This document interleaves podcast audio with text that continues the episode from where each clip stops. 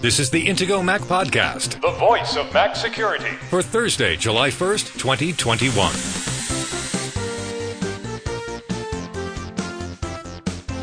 This week's Intego Mac Podcast security headlines include Western Digital MyBook users suddenly find their drives totally wiped as hackers discover an exploit.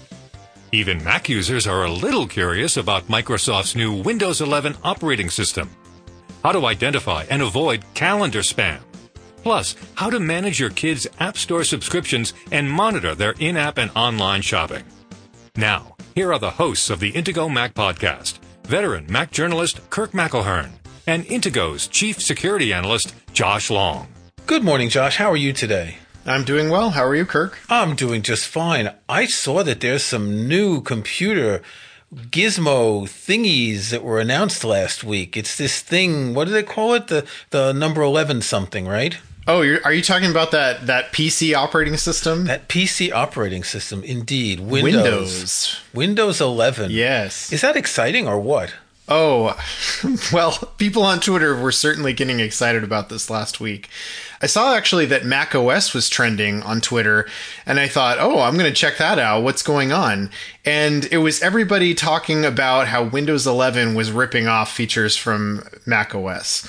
People were talking about how Windows is copying the name because, of course, Mac OS finally went from 10 to 11, and so now Windows has to go from 10 to 11. But where would they uh, go after 10 if they would they change to something else?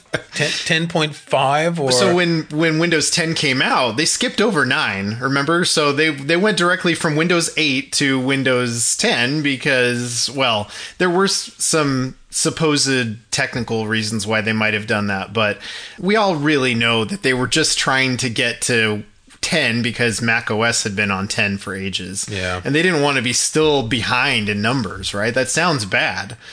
By the way, I think this is why Chrome uh, is up to gosh, what are they up to now? 86 86. Yeah, my my Chrome something like that. my Microsoft Edge, which is based on Chromium and uh, and the same thing that Chrome is based on, is up to 93, I think, right now on the developer Yeah. Canary version.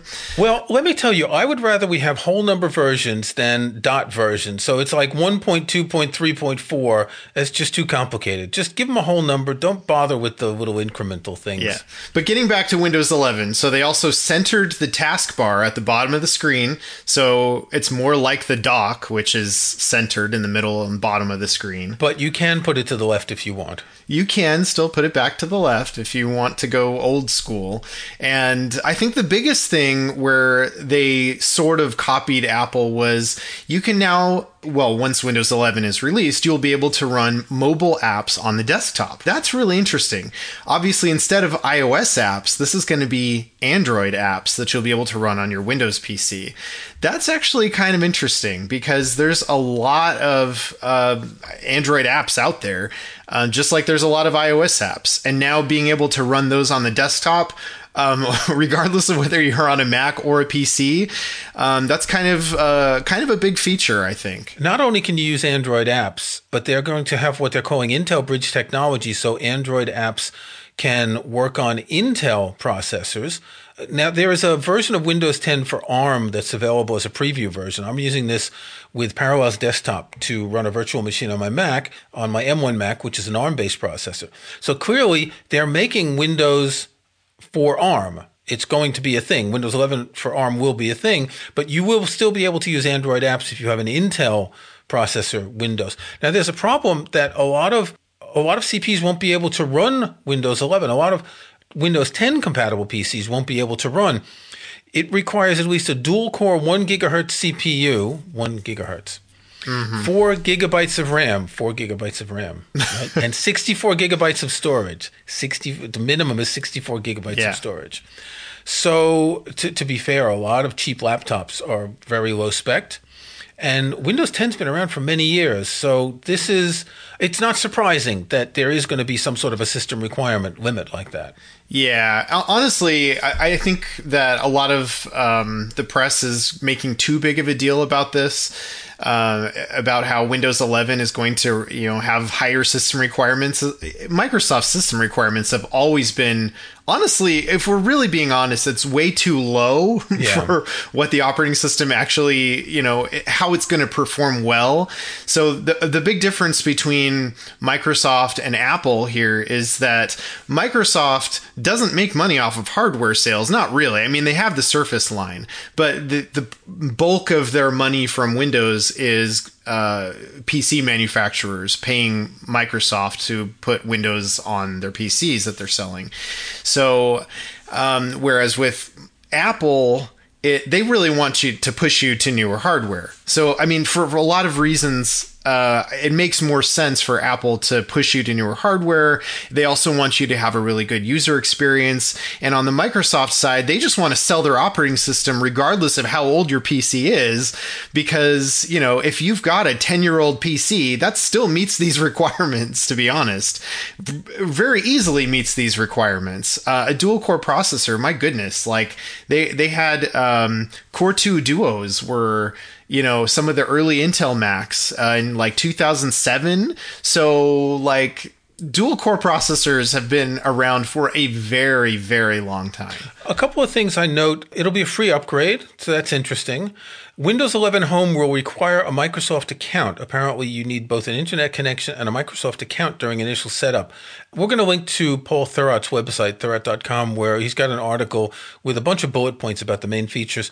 And he's complaining about this. He says, given that Home is the mainstream Windows version and Microsoft's history with this kind of thing of having to phone home to set up a computer, you don't have to do that with Macs ever, but you do have to do that with an iPhone. You have to it has to connect to a network to be authorized. Right. Yeah, that is a fair point. I actually hadn't really considered that in the context of um, Apple devices, but yeah, you do have to do that with an iPhone. That's a, that's that's a fair fair observation.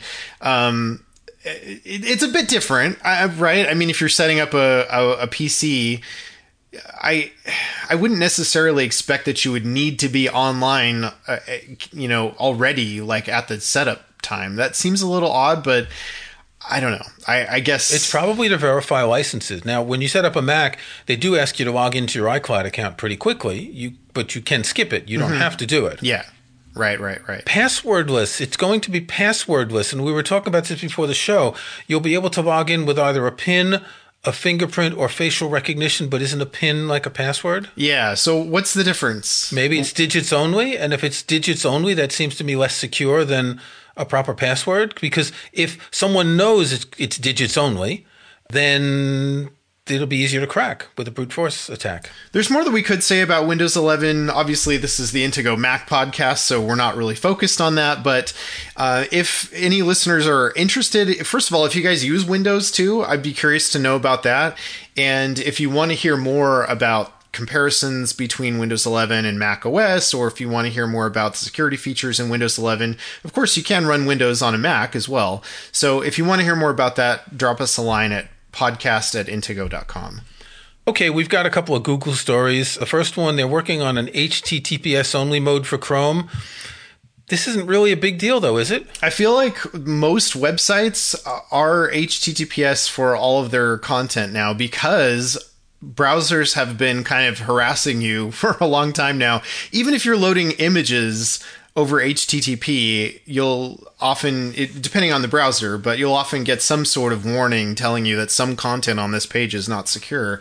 It's, so it's not too big of a surprise to see that Google is uh, working on this fully HTTPS only mode. It's it's a nice thing because if you're ever using a public Wi-Fi network and you want to make sure that nothing that you're doing is going to be intercepted by you know other people on that network um, https is a is a good place to start i would still suggest using a vpn when you're on a public network but i like the idea of having an https only mode for your browser Okay, for this article, I had to check the date. Google to require two factor authentication and a physical address for Android app developers. Really? Really? How could they allow? How could they accept app developers without a physical address? Now, here's here's what I think, just from a business point of view. As a business, they have to be able to invoice customers, so they need an address. And while it's not expensive, it's twenty five dollars for a lifetime developer account on Google Play. They still have to somehow bill that. They're not going to just provide they're not just going to take a, a gift card to pay for that anonymously. But to, to, the fact that they need a physical address now and they didn't need it before is a bit surprising. Yeah, I, I, think what's interesting to me about this, more so than the physical address, is just that it took Google this long to require two factor authentication as a requirement for a developer account. Because if you think about it, if, if somebody can break into a developer's account, they can add malware to a legitimate app that's already established in the store. And, you know, um, I was looking up to see, I knew it had been at least a couple of years since Apple had started requiring this for App Store developers. And sure enough, it was actually February 2019 when Apple started requiring two factor authentication for developer accounts. Even that, I was kind of surprised, even at that time, that this already hadn't been in place because that's such an important account. Um, so at least it, we can at least say that good job Google for finally doing this. Um, it would have been nice if you'd done this a long time ago, but at least they're doing it now. Okay, so here's a really weird story. A carrier was caught injecting an SMS ad into Google verification code message. So this is a two-factor authentication text message you get with a six-digit code. And so someone posted on Twitter, we're going to link to an article on 9 to 5 Google. Someone posted on Twitter a screenshot. This is your Google verification code. By the way, SMS ad, keep the hackers at bay. Get a VPN today. Pretty good slogan, by the way. I like that. It's got good good rhyming there. But Seriously, can carriers inject things into text messages? Yeah, actually, as we've talked about before, text messages are not actually secure. Well, that that they're not secure is one thing, but that carriers would put ads in text messages. I, I do find that a bit surprising, uh, and of course, this is not one of the carriers in the U.S. or or UK. This was a a carrier in Australia, I believe, and it's not impossible. Clearly, it, it can be done. Uh, SMSs are sent in plain text, and so the carrier can insert whatever they want. Um, it, it's very odd for them to do this in this type of a message, or really any message, to be honest. Um, and I don't know the full circumstances uh, surrounding this. Maybe there's some option with this particular carrier where they allow you to have free unlimited text messaging if you opt into this, you know, getting advertisements in your text messages.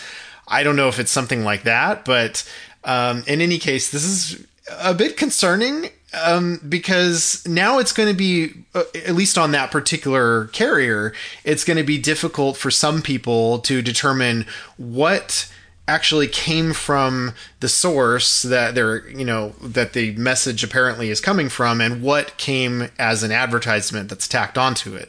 And i suppose if they're doing this on every message or on a regular basis on many text messages if if you use that carrier, you're probably going to get used to it, I suppose, and sort of expect that. But no, no, I can't get used to that. my text messages are my text messages. Can you imagine someone opening your mail and putting an ad inside, or or when you get a postcard from someone on vacation, there's like a, a little sticker on top of it with an ad? Come on, that's just that's terrible. It is. Yeah, it's it's pretty messed up. Th- there are limits to this sort of uh, stuff. Well, remember we've actually talked about this before that uh, internet service providers, even here in the United States, have been caught injecting code into web pages delivered over HTTP. So uh, that that's not you know it, it, it's fairly uncommon these days that you'll go to a website that's not offered over HTTPS by default, but it does still happen. And some ISPs actually do exploit that. They'll either insert their own advertisements, they'll swap out ads. Um, in in my particular case, when I personally observed this several years ago. Um, the ISP that I was using at the time was giving me a notification that I was coming close to my bandwidth cap for um, for the month and or for the for that billing cycle, and so I needed to be careful or I might go over. And I was like, "You're kidding me! You just actually modified a web page that was coming to me." How how messed up is that? That's really not right. By the way, this is a good reason to be using a VPN on a desktop because uh, if you were using a VPN, then your ISP can't inject code into your HTTP delivered web pages. Okay, we're going to take a break. When we come back, we're going to talk about iCloud calendar spam, in app purchases, and more. Protecting your online security and privacy has never been more important than it is today. Intego has been proudly protecting Mac users since 1997, and our latest Mac Protection Suite includes the tools you need to stay protected in 2021. Intego's Mac Premium Bundle X9 includes Virus Barrier, the world's best Mac anti-malware protection, Net Barrier for powerful inbound and outbound firewall security. Personal Backup will keep your important files safe from ransomware, and much more to help protect, secure, and organize your Mac. Best of all, it's compatible with macOS Big Sur and the latest Apple Silicon Macs. Download the free trial of Mac Premium Bundle X9 from Intego.com today. When you're ready to buy, Intego Mac podcast listeners can get a special discount by using the link in this episode's show notes at podcast.intego.com. That's podcast.intego.com. And click on this episode to find the special discount link exclusively for Intego Mac podcast listeners. Intego world class protection and utility software for Mac users, made by the Mac security experts. Okay, so here's an interesting story that came up last week, and I first noticed this on Twitter that one or two people were complaining about this, and it turns out that a bunch of people who were using a WD MyBook Live, this is a Western Digital hard drive, it's kind of like a network attached storage device that connects to the internet, they woke up to find their data deleted. Apparently, some malicious people took advantage of a vulnerability and bug to basically just delete data on the devices of a whole bunch of users.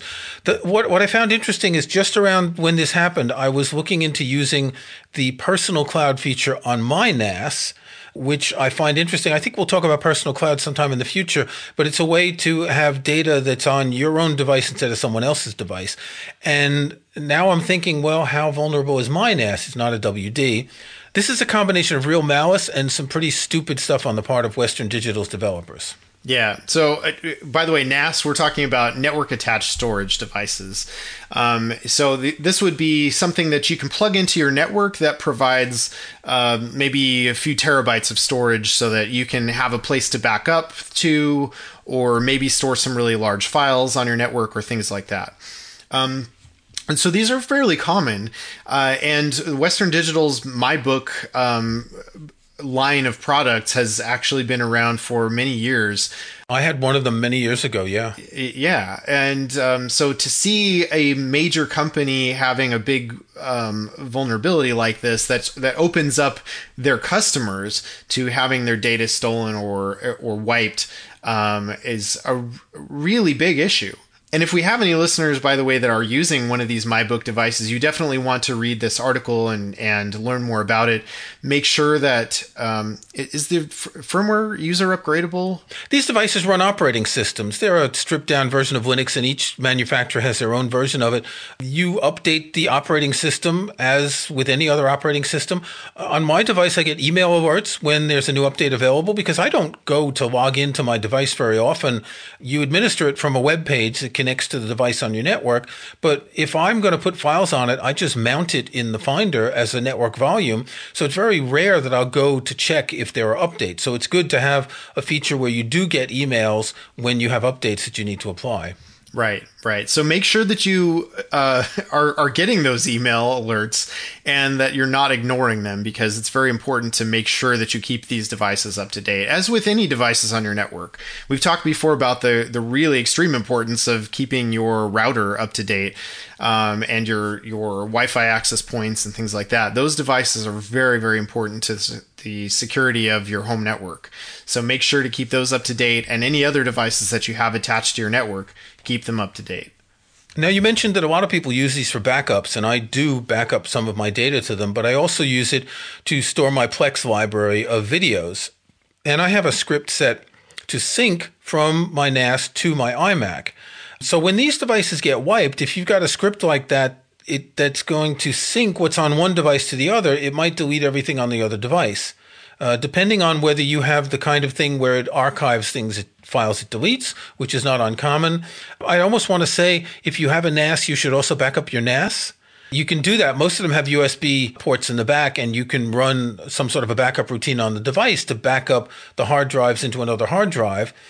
But then can someone remotely delete what's on that hard drive as well as what's internally on the thing because the hard drive that's connected externally mounts differently than the hard drives that mount as part of the operating system. This is really confusing because when you re- when you realize how many devices like this are in use and not so much in, in the home but for small businesses and larger businesses because these don't just provide access to files on the premises but you can get remote access as well.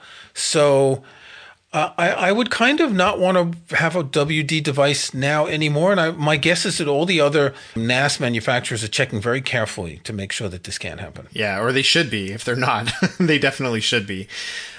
Back in 2016, we wrote about iCloud calendar spam, and people were getting invitations to events which were spammy. Recently, something else has happened that people are somehow on websites they're getting a dialogue that's offering them to subscribe to a calendar which is full of spam and my first thought when I heard about this is, well, yeah, if it says, do you want to subscribe to this calendar, then you're subscribing to a calendar. But this is so widespread that Apple actually published a video on YouTube explaining how to remove this calendar spam. So we've updated our 2016 article. We've kept the original material and we've expanded it a bit. And we're talking about what to do in this new situation when I look at so uh, there's a tweet embedded in the article and and there's a dialogue saying add calendar subscription. Would you like to subscribe to the something calendar? Click OK to continue. What would prompt you to subscribe to a calendar? The the only things I could think of is I'm a fan of this sports team and I want to have a calendar of their games. But what else what other kind of calendar would you subscribe to like that? Yeah, well, that's actually what I was thinking of in particular because uh, Little League often will do something like this. So if you've got kids in sports, they'll have a calendar for you know upcoming games. They'll have a calendar for practices and things like that that you'll want to subscribe to. And the tricky thing about this, um, as you read that, it might not have been clear that the click OK to continue is actually the name of this calendar. So it's it's got a deceptive name to try to trick you into thinking that you're supposed to click OK for whatever reason.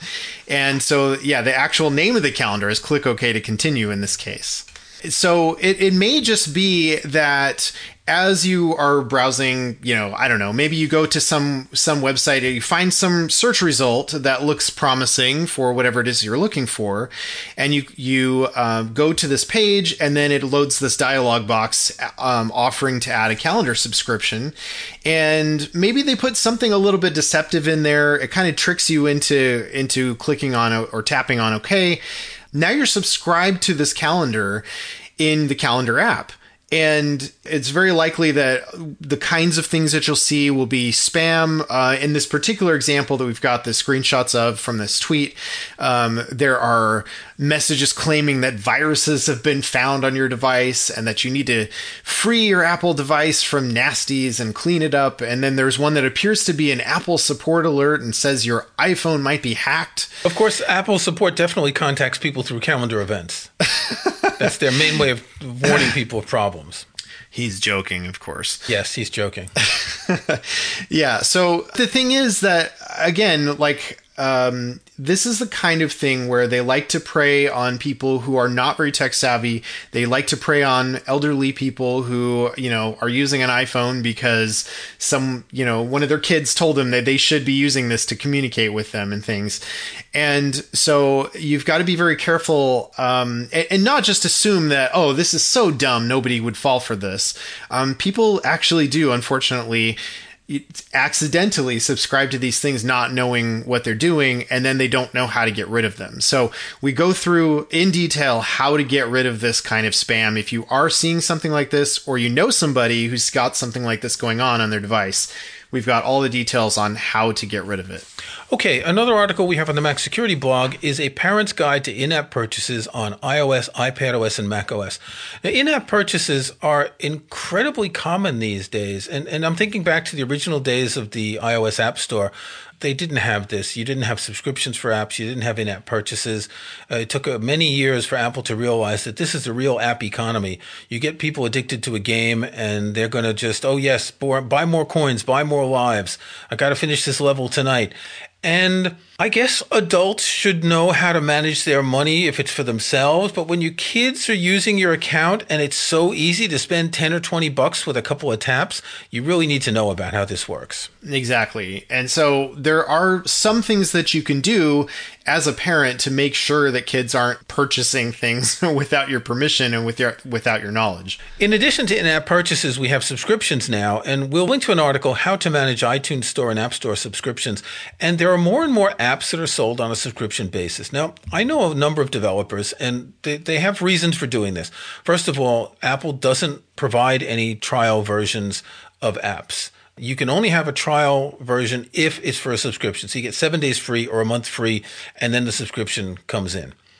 They don't allow developers to offer discounted upgrades. So the, the, the, sort of normal thing with computer software is if you bought Word version 5, you get 50% off on Word version 6, either forever or for the first couple of months.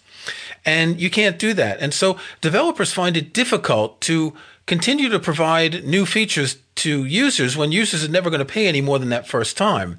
So subscriptions have come in for a lot of apps and there are a number of apps I have subscriptions to. I've mentioned Bear. It's a note taking app. I believe it's 15 or $20 a year. And I have iPad, iOS, Mac OS apps, and, and that's fine for me. But there are lots of subscriptions to games, photo editing apps, photo filter apps. You often have things that are 10 bucks a month or even 10 bucks a week. So it's not just that they're subscriptions, but they're scammy subscriptions as well.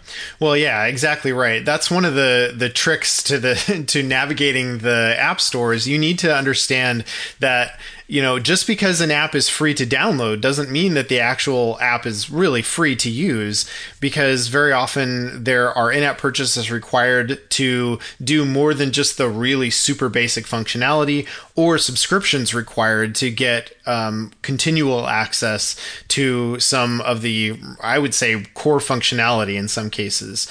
Um, and so, but but as you say, this is this is the trick that developers have had to figure out to get around Apple's restrictions on not allowing demos or free trials uh, th- this is their way around it. And so, you know, Apple sort of like forced developers into a corner almost. If they want to do things like that, then they got to play by Apple's rules. And so they kind of have to play these games. Um, but then, of course, the less ethical developers are also going to be using the same techniques and they're going to use that sometimes to to kind of scam people unfortunately and Apple's not always very good at clearing these things out of the App Store. Okay, link in the show notes. That's enough for this week. Next week, we're going to do a special Windows 11 deep dive, right, Josh? if you guys are interested in it, we, we might do that. But... No, I'm not interested. no, I'm not really interested. Okay, until next week, stay secure. All right, stay secure. Thanks for listening to the Intego Mac Podcast, the voice of Mac security, with your hosts Kirk McElhearn and Josh Long. To get every weekly episode, be sure to follow us in Apple Podcasts or subscribe in your favorite podcast app. And if you can, leave a rating, a like, or a review. Links to topics and information mentioned in the podcast can be found in the show notes for the episode at podcast.intego.com. The Intego website is also where to find details on the full line of Intego security and utility software. Intego.com.